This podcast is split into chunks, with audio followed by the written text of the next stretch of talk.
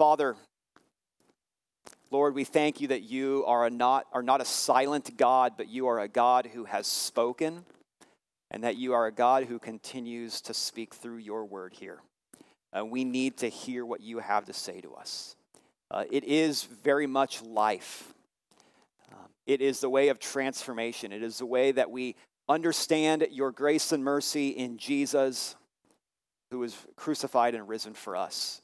We pray that we would not just hear words about him this morning, but that we would hear him, that we would hear your spirit here also, and that you would be glorified and magnified as you are increasing our faith, as you are transforming us more into the image of your Son.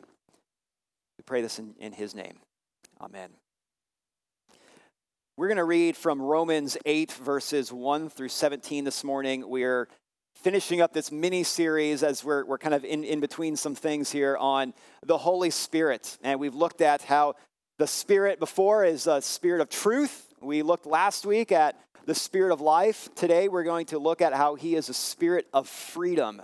And we're going to see this from Romans 8, verses 1 through 17. This is the Word of God. There is therefore now no condemnation for those who are in Christ Jesus. For the law of the Spirit of life has set you free in Christ Jesus from the law of sin and death. For God has done what the law, weakened by the flesh, could not do, by sending his own Son in the likeness of sinful flesh, and for sin, he condemns sin in the flesh, in order that the righteous requirement of the law might be fulfilled in us, who walk not according to the flesh, but according to the Spirit. For those who live according to the flesh set their minds on the things of the flesh, but those who live according to the Spirit set their minds on the things of the Spirit. For to set the mind on the flesh is death, but to set the mind on the Spirit is life and peace. For the mind that is set on the flesh is hostile to God, for it does not submit to God's law. Indeed, it cannot. Those who are in the flesh cannot please God. But you, however, are not in the flesh, but in the Spirit, if in fact the Spirit of God dwells in you. Anyone who does not have the Spirit of Christ does not belong to him. But if Christ is in you, although the body is dead because of sin, the Spirit is life because of righteousness. If the Spirit of him who raised Jesus from the dead dwells in you, he who raised Christ Jesus from the dead will also give life to your mortal bodies through his Spirit who dwells in you. So then, brothers, we are debtors not to the flesh, to live according to the flesh. For if you live according to the flesh, you will die. But if by the Spirit you put to death the deeds of the body, you will live. For all who are led by the Spirit of God are sons of God. For you did not receive the spirit of slavery to fall back into fear, but you have received the Spirit of adoption as sons, by whom we cry, Abba, Father. The Spirit himself bears witness with our spirit that we are children of God, and if children, then heirs, heirs of God and fellow heirs with Christ, provided we suffer with him in order that we may also be glorified with him. Amen. Everyone has other people in their backgrounds and their lives today who have shaped them. Maybe you can think for a moment, who are some of the people whom you have had a hand in your life and how you live and how you understand the world today? It could be a friendship. It could be a relative. It could be someone who has influenced you in some way and played a formative role. Maybe even just simply briefly. But sometimes it's also negative. Someone who has done something to you, or shown you what happens when you go down a particular road. Or consider the patterns of family history. We grow up under the influence of our parents, who grew up under the influence of their parents, and so on. The point is that who we are today, how we live, how we think, how we emote, how we relate to others, how we respond to certain situations, has been deeply affected by a hidden web of relationships that is unseen and lies behind us. It forms a sort of unseen reality that lies behind everyone that you meet. And even though you may not see it, or the person themselves or you might not even recognize or understand it in the moment, That unseen reality behind there, that web of relationships, has a profound meaning for your everyday life. And it's the same with the Holy Spirit. Our relationship with him is instrumental in forming the hidden reality behind those who are in Jesus. Right? We are spiritually united to Christ. That's a capital S, spiritually. We can't see it. We may not recognize it, or we may not even fully understand it either. But that mysterious bond of the Spirit, though, who connects us to Jesus, makes all the difference. It's the relationship that we cannot miss because it changes how we see ourselves, it changes how we see others, the world, and the trajectories of all three of those. And just as there's a value in studying our own family histories, we gain insight into those who have played a role in affecting who we are today. Similarly, it's worth exploring the Spirit more here. Studying the Spirit shouldn't invite us into navel gazing or idle speculation or just simply leading to immense impracticalities, but we begin to better understand his work in us. Even though we may not see him, and maybe we are not even cognizant of him all the time, but we begin to see our life, though, in relation to him and the life in Jesus Christ that he seals us into. And if we understand his work, the work of the Spirit, and who he is for us and in us at every moment of our lives in Christ, then the triune God then becomes so much more beautiful. And not just the Spirit, and not just Jesus, but the Father also, and seeing how all three of them relate to one another and bring us into life. And so what we're going to focus on today as we close out this all too brief series is how the Spirit is the spirit of freedom. The Spirit sets us free in Jesus Christ to a new way of living. And the first way we see that is by the Spirit, we are free from condemnation. Now, here we are in Romans chapter 8, and just prior to this point in Romans, the Apostle Paul has written about this existential feeling of being entrapped by sin, of doing what he ends up doing, or of not wanting to do what he ends up doing in the flesh. And he just exasperated, and he says, "Wretched man that I am." It's a cry that too often resonates with us, even believers at certain moments when we too do what we don't want to do. We don't want to be angry or yell at our kids or say certain things. We know it's not okay, but we feel powerless against it. Our lack of self-control, despite our best resolve to not do it again. To turn back, though, to the sinful controlling impulses that we've used before. To drink, to porn, to late wasted hours on social media to numb us. And what is the resulting feeling? Guilt. Especially when we've tried so hard before. Being under the oppressive burden of guilt for the sins that we do, especially despite our best efforts to curb them. Or perhaps even feeling even more guilty because we didn't try hard enough. And living with this kind of guilt can be like being in a prison. Those words, "wretched person that I am," those words of Paul reverberate within the walls of the cell, as if we're condemned to life in the dungeon, where there seems to be no hope and no escape. There's nothing that we can do to break free from the prison of guilt because we've tried it before. But the walls are too thick, the bars are too firm, the lights are too dim. And so with our broken will, we languish under the sentence that we believe has been given to us. This is the sort of guilt and shame that paralyzes and instills fear in us. And it comes because we've tried to find life and acceptance before God by living according to the law.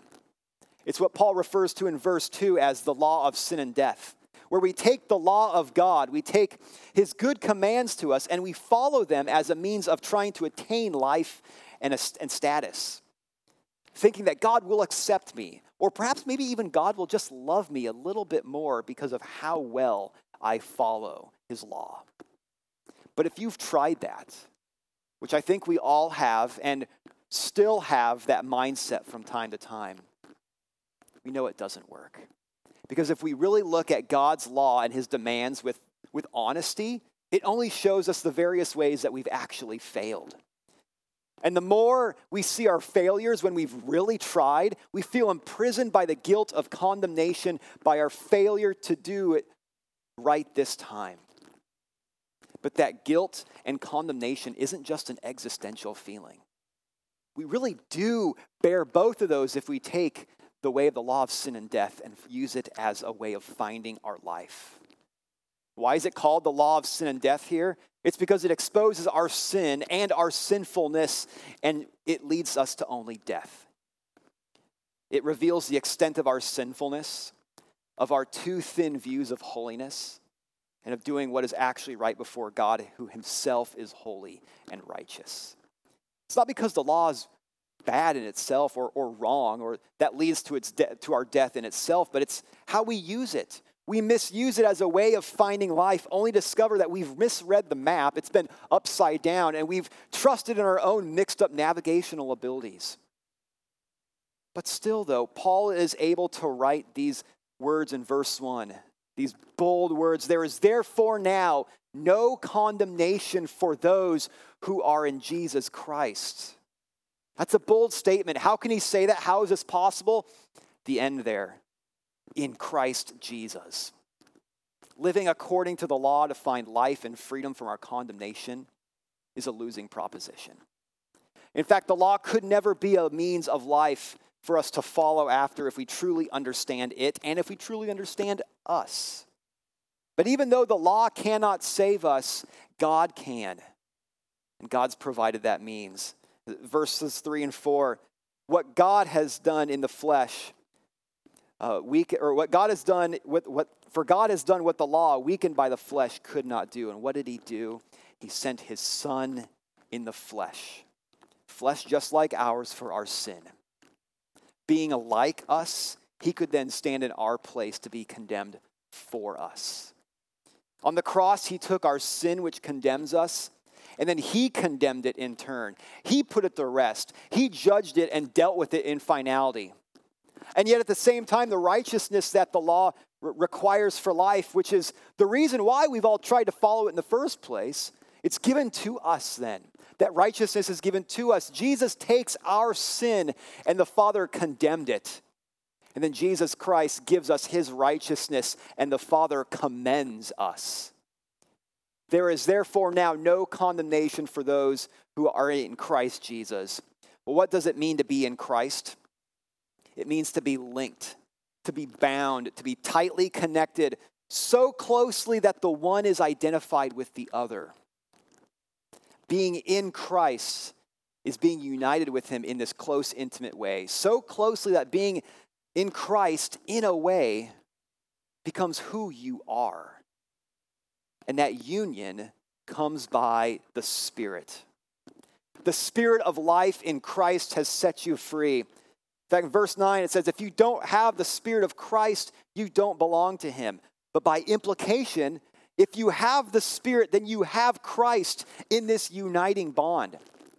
If Jesus Christ is the one who is able to free us from guilt and condemnation, it's the Spirit then who comes within us and pulls us together to be in him. You are free in Christ by the Spirit. Because of the Spirit who unites you to Jesus in faith, then those words in verse 1, there is therefore no condemnation, are yours. You are not condemned. God the Father doesn't look at you with condemnation, but he looks with you with commendation and with favor. You don't need to live as if you're guilty, because if you do, you're reading your own self-loathing verdict back to God. But listen to those words. There is no condemnation because your sin is dealt with in finality. And God doesn't see you as guilty. And for as long as the Spirit of Christ is in you, as long as you are in Christ, and if you're bound to him by the Spirit will never leave you, then you will never be condemned. There is no legal basis. There is no legitimate reason at all for anyone to condemn you, even if you have a difficult time reckoning with it your own self. In Christ, we are released from the prison of guilt.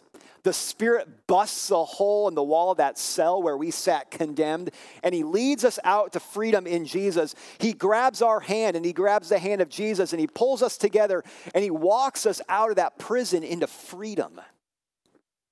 But prisoners, though, sometimes have a hard time reentering society, especially if they've been in prison for a long time. It's not easy adjusting to being free. And if we spent our years following the law, trying to get in God's good favor, then we may still follow the law again out of fear of being sent back to prison. And freedom isn't living out of fear. It's not living under the shadow of consequences. And so we see our second point about the freedom of the Spirit is by the Spirit, we are free to please God. We're free to please God. There is no condemnation as we live because the Spirit frees us to live in Christ and to please God through him. We begin to learn how to live in freedom to God's law with the Spirit inside us and uniting us to Jesus. No, it's not freedom from the law. It's freedom to the law. We're freed to live according to it. Aren't we freed from the law of sin and death? Absolutely. But that doesn't mean that we're free to do as we choose. Freedom isn't being free of rules, at least if those rules are good. Otherwise it's a very poor view of freedom. But true freedom is living as we were meant to, according to the best way possible, and especially if that way is a pattern of life for our good. And God's law is good. It's a life of flourishing as he has intended it for us to be lived with him and to be lived with one another. But the difference now is in how we follow it. Verse 2 sets forth this contrasting way of living according to the law of the Spirit of life in Christ. We're freed from following it as a means of gaining life, but now in the Spirit with Christ, we follow it as a way of life. We follow it as a lifestyle. It's not out of fear of being thrown back into prison, but it's in joy of our newfound freedom. In other words, we don't follow the law to attain life, but because we are already alive in Christ by the Spirit. If you are in him, then there's a whole new way of life that you're now in. Jesus has lived the law perfectly and righteously for you. There is nothing that you can do to add to that. So now we're free to pursue after God as best as we can, now with hearts that are empowered by the Spirit within us. And in one sense, it takes all the pressure off. You're free to fail. That doesn't give you a license to fail. Sin is still sin. God still hates sin. And pleasing God still comes through following his law. But you know what? Your fate isn't determined, though, by your performance. You can chase after and follow God's law as best as you can, not out of gaining favor, but just simply because he delights in you. It brings him joy. And the more that we live in the Spirit, his joy becomes our joy. We can please God when we live our new lives in Christ by the Spirit. Living according to the flesh, living in the old way, does not submit to God's law. It says it cannot. Paul says it's hostile, and those of the flesh cannot please God. But by implication, though, those living by the Spirit, those living according to the law of the Spirit in Christ, are able to please God. He frees us to obey, and he enables us to obey as he works within us. So that we see that we're not obligated to live according to our old ways anymore. In verse 12, we're not debtors to the flesh. We didn't get life by living this old way. And frankly, we would be foolish to think that going back would be any different. See, this is though what it means to live a transformed life. It's one that thinks less of ourselves and our desires, and one that seeks to please God and his desires. It's a life of love, and it sees him as beautiful and more desirable than anything. It's a life that's lived empowered by the Spirit who unites us to Christ. But the third way that we see this freedom here, with the freedom that the Spirit gives, is by the Spirit, we are free from death. We're free from death. There is no condemnation for those who die in Christ, because the Spirit who raised him dwells within us and will raise us too. Now, when Jesus rose from the dead, he didn't do it all on his own. As the Son of God, that nature didn't die, but his humanity did. His true humanity did. And verse 11 says that it was the Spirit who raised his human body from the dead.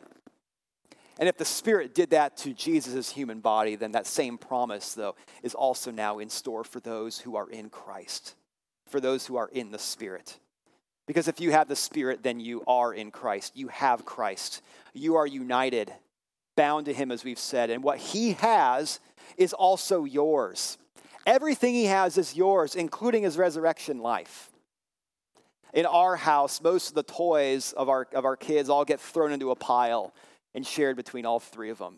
They all have a few that they like to hang on to that we kind of say, that's yours, mostly to avoid fighting. But for the most part, what belongs to one very quickly belongs to all.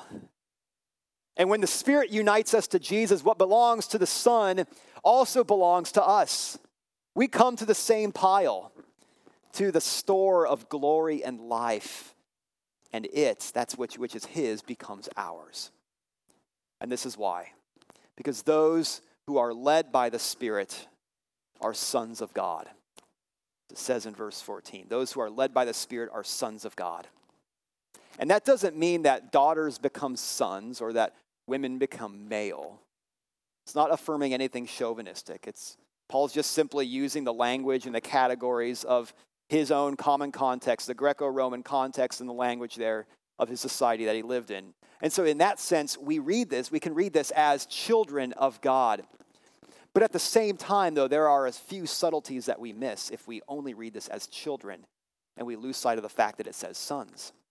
Because in Greco-Roman culture, in this time there, it was the sons who were the prime inheritors.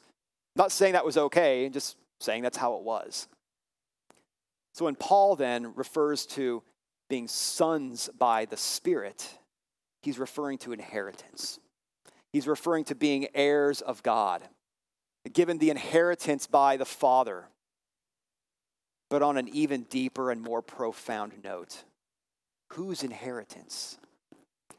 It's commonly held that son, when it says sons of God, there is used deliberately because we are united to the Son. We are counted as sons of God precisely because we are united to the Son of God. And that ought to blow us away. By the Spirit in Christ, we are not only heirs, we are co-heirs with Christ, as it says. We stand to inherit what Jesus, the Son, inherits and receives.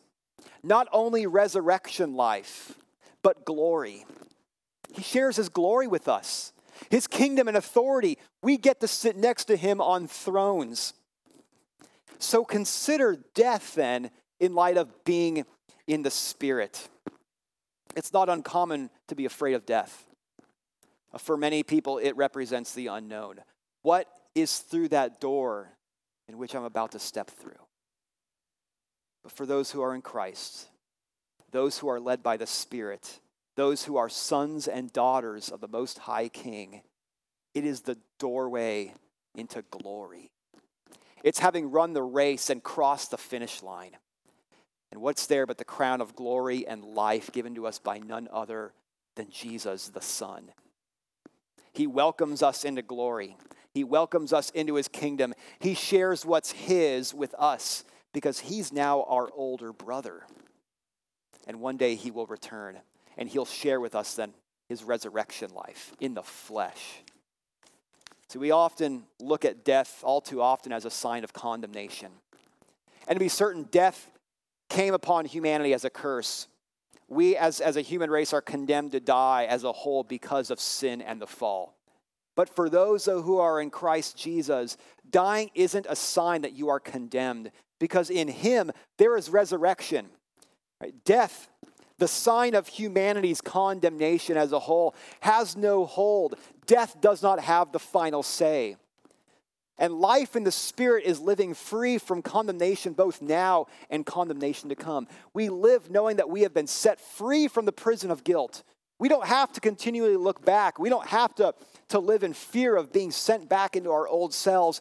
And we can live right now with hope, knowing that no matter what, we will never be condemned, that death is not a sign of God's displeasure or his disfavor. Resurrection is there waiting for us. And fourth, then, by the Spirit, with all of this, we are free from fear. By the Spirit, we are free from fear. There is no condemnation even as our fears may arise, because the Spirit reminds us of our position in Christ. Now, how can all of this really be true? These are some fantastical things that Paul's saying there, but that's not an uncommon question for us to ask. I think if we're honest, a lot of us have had fears or doubts or struggles in certain moments.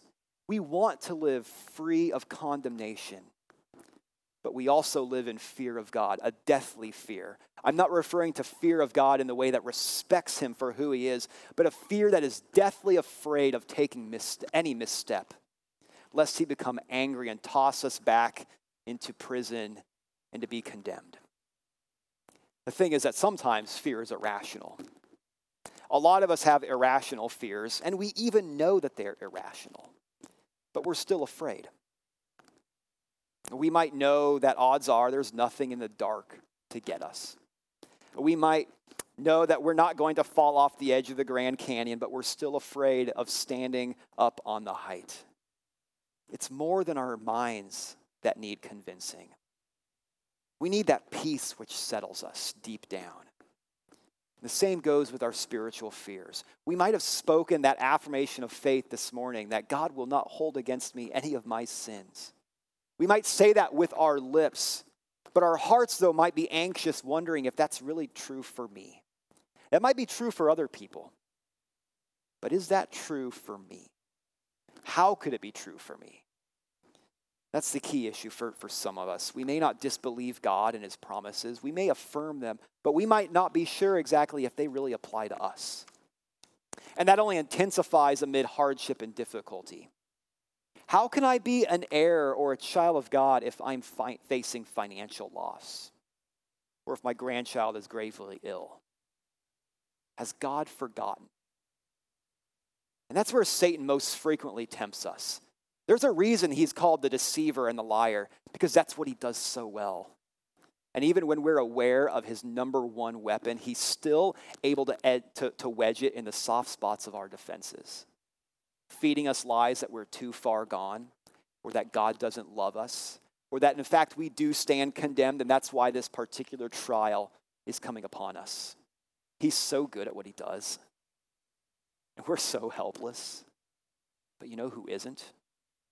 The Spirit. And brothers and sisters, the Spirit of God bears a testimony that is far greater than any of the lies that Satan could ever feed us. I love this in verse 16, that he bears witness. The Spirit of God bears witness with us that we are children of God. When we have a difficult time believing, he calms our souls with a testimony that comes from God himself, that in Christ we are children. We don't have to fear. Jesus Christ was condemned and crucified for sinners, for me, and has given me his perfect record. And so what therefore can separate us from the love of God that is in Christ Jesus our Lord? Nothing. Those are words that we need in our deepest moments of weakness. No condemnation but life. We are children. And God doesn't just call us children. He makes us children. He adopts us and becomes our Father because he unites us to his Son by the Spirit. Right? Who hasn't been moved by stories of adoption, of people taking in children not their own from all sorts of circumstances and then bringing them into their own families, giving them a name, giving them all the rights and privileges as their own biological children, and loving them with the same love that will never depart from them? Where those children previously may not have been afraid and looking for acceptance from someone else and in some other way, now they have every reason to rest confidently in the love of their new parents. It's official. It's sealed. They're part of the family. And if those stories are powerful, how much more the story of God the Father adopting us out of slavery to sin and then giving us freedom as his very own children. Being brought then into a loving relationship that the Father has with his very Son. And then sharing that bond of love by the Spirit. If we believe that, why would we have any reason to fear? What could we do to make the Father cast us away? We don't have a spirit who leads us back into living scared lives and trying fearfully to appease God and earn his favor. No, we are children. And as children, we have every right, every privilege, but every right to call God, it says, Abba, Aramaic for Father, in this most intimate way. Just as a small child would run up onto his dad's lap, give him a hug and say, "You're my dad." Do you know you get to do that? None of this is saying that we won't ever be afraid. Of course we will. That's part of life. But when we are afraid, when we are anxious, when we are questioning, we can cry out to him as our dear dad, as Abba Father. And he scoops us into his arms and he says, "I love you." He hears us. And this is the testimony that the Spirit bears witness to within us in our moments of doubting and fear. Sometimes his testimony comes in the form of reminders of what's true. And sometimes those reminders bring us once again to walk through his open door, to go to him and bury our faces in his chest and just let it all out with sobbing. And God so graciously hears us and listens to us, and then he speaks those words again. "You're mine. I've adopted you by the blood and the resurrection of Jesus, my Son, to make you my son or daughter. And with that, I love you." Sometimes in our fears, that's the answer that we need the most. We might want reasons why certain trials are happening to us in that moment. But perhaps those answers to that question is too lofty or it's too deep for us. Perhaps what we need most are his words of love and belonging, and that he will never let go of us as his children. The Spirit testifies to us in our unbelief. And as we come to the table, he does the same thing here. We are given the bread and the cup. We're given the body and blood of Christ, the emblems of his love for us at the cross, where we were made free and pardoned, where that proclamation can be had. There is no condemnation for those who are in Christ Jesus. And the Spirit reminds us once again here, even at this table, that we don't have to fear. He works through these means to remind us of the certainty of all of God's promises in Christ. And if you're afraid this morning, if you've been living this past week or maybe even longer out of fear or of questioning whether or not God truly loves you, and you profess Christ, then you need to come to this table. You need to have the testimony of the Spirit of Christ given to you again, that by his cross, you are not condemned. If you felt more like a slave this week than a child because you've tried to go back to the old way of life, of finding life through your own merits, come back to this table again and have the Spirit testify to you once more that of the crucified one to whom you are united. If you are in Christ, then partake of Christ once again and receive his promise that you truly are free, that you are free from condemnation, that you are free from sin and death, and that you are free to go forth living in a pleasing way to God. As we transition here, let's pray. Father, how could those words be